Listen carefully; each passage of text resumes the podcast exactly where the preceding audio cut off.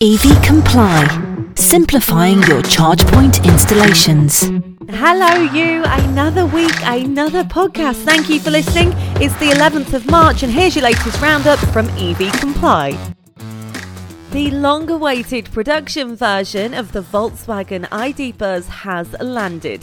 Five years after the retro futuristic EV reworking of the original microbus was shown in concept form back in 2007 at the Motor Show.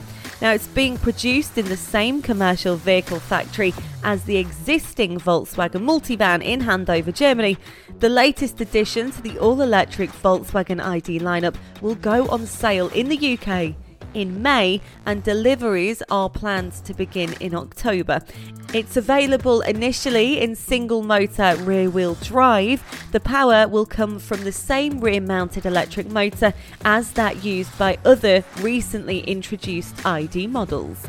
In other news this week, the Competition and Markets Authority, the CMA, has agreed legally binding commitments with charger provider GridServe aimed at incentivising investment in EV infrastructure and promoting competition. Now, GridServe has agreed that it won't enforce exclusive rights with the three stations that it works with at the moment, and this will come into play from November 2026. It will also reduce its exclusivity agreement with Moto by two years and with Roadchef by four years. Its agreement with Extra is due to end in 2026 anyway, so no amendments have been made to that contract. It has also agreed in the short term that it won't enforce its exclusivity rights in the event that a rival firm secures government funding via the Rapid Charging Fund to install charging devices at one of its locations. The three service station providers have agreed not to take any action that would undermine these commitments. Michigan based startup Our Next Energy, or ONE as you'll know it, is on a mission to provide cheap batteries that propel electric vehicles much further on each charge, and the last few months have seen it make some serious waves in the space, having demonstrated a 752 mile range from its Gemini battery last year. The company has now raised millions in new funding as it scouts locations for its first battery plant in the US, with production to kick off later this year. Drivers in Portsmouth now have 98 charge points to refuel their electric vehicles, with specific sites catering to those who drive for a living. 62 new on street EV charging sites have been added to Portsmouth's pre existing network of 36 in a £200,000 investment. The council hopes it will encourage local residents to move away from petrol and diesel vehicles. A rapid charger for taxis and private hire drivers has also been introduced at Stubbington Avenue, with overall plans to establish nine of these in the area. Sites including Park and Ride, D Day Museum at Southsea, Cosham, and the city centre have all been identified as new locations for high speed systems, allowing professional drivers to quickly and efficiently recharge their vehicles before getting back on the road to work. Also, this week, the Shyft Group, based in Detroit, announced Wednesday it has created the new Blue Arc EV Solutions brand. Its first three products to be sold under that brand are a purpose built commercial EV chassis, a fully built Class 3 electric walk in delivery van, and a mobile recharging unit called PowerCube. Shyft CEO Daryl Adams discussed the company's move with Forbes ahead of its official unveiling of the Blue Arc and its initial three products. He explained the creation of both Blue Arc and its EV product line grew out of the demand from Shyft's customers and his company's inability to find an appropriate chassis. Given funding to EV startups has hit a 10 year high. Venture backed startups in the EV space have raised upwards of £20 billion in 2021. That's more than double the nearly £10 billion raised by companies in the sector in 2020. And that's after auto giants like Ford and GM announced plans to commit billions EVs over the next several years, which means acquisitions, partnerships, and other activities in the sector is expected to pick up again, meaning even more funding and injection. About 50 new EV models are expected to debut in North America by 2024, and a flood of new supply makers from a competitive environment. Many of the new models coming to the market will struggle to achieve commercial success as things become more competitive, but while many newcomers may not survive, it is thought that significant consolidation in the space will happen. Now, there are 37 companies in the EV space that were acquired last year, so that's up from 21 in 2020 and 17 in 2019. So, to get a startup off the ground could leave you in a very good position for a sale. Gogoro has been around for a long time, first launching its electric scooters with subscription based swappable batteries back in 2016, so some could argue leading in the industry.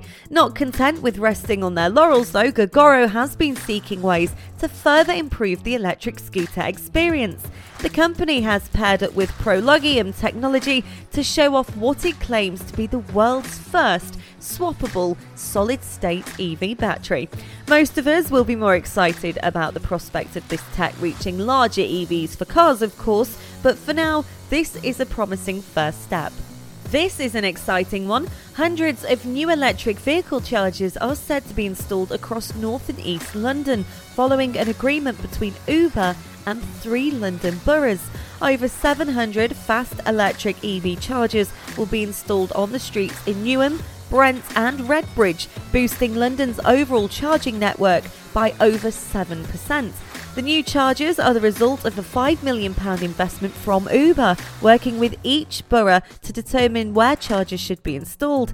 These are on street charging points and they will improve access for those without driveways or, of course, home chargers. In recent years, London has become the global leader in terms of Uber's electrification efforts. More than 500,000 EVs are currently on the app in London, driving over 1 million electric miles per week. Uber said it is on track to more than double this number by the end of the year and to become the all electric platform in the capital by 2025. And we wish them nothing but luck on this journey. So the question is out what should Jeep name its first EV? I mean, it is a big deal. The pocket sized battery electric model is due next year, and it's opening up some interesting possibilities when it comes to nameplates. The small electric vehicle previewed last week seemingly had it all, except for a name. Now, we can certainly picture Jeep reusing the name Liberator from its 2004 Liberty CRD diesel concept. That was a great name. Or, of course, Jeepster from the distant past. That was a fantastic name. Or perhaps Jeep will go with something entirely new and devoid of all callbacks to past vehicles and come up with something futuristic. But we're very excited to see what they pick. Polestar Performance, the Swedish electric car maker, has closed a £350 million uncommitted green trade finance facility with a syndicate of banks to support the import of electric vehicles into Europe and North America in a bid to boost their EV manufacturing and export sectors. Numerous export credit agencies are extending facilities to the industry.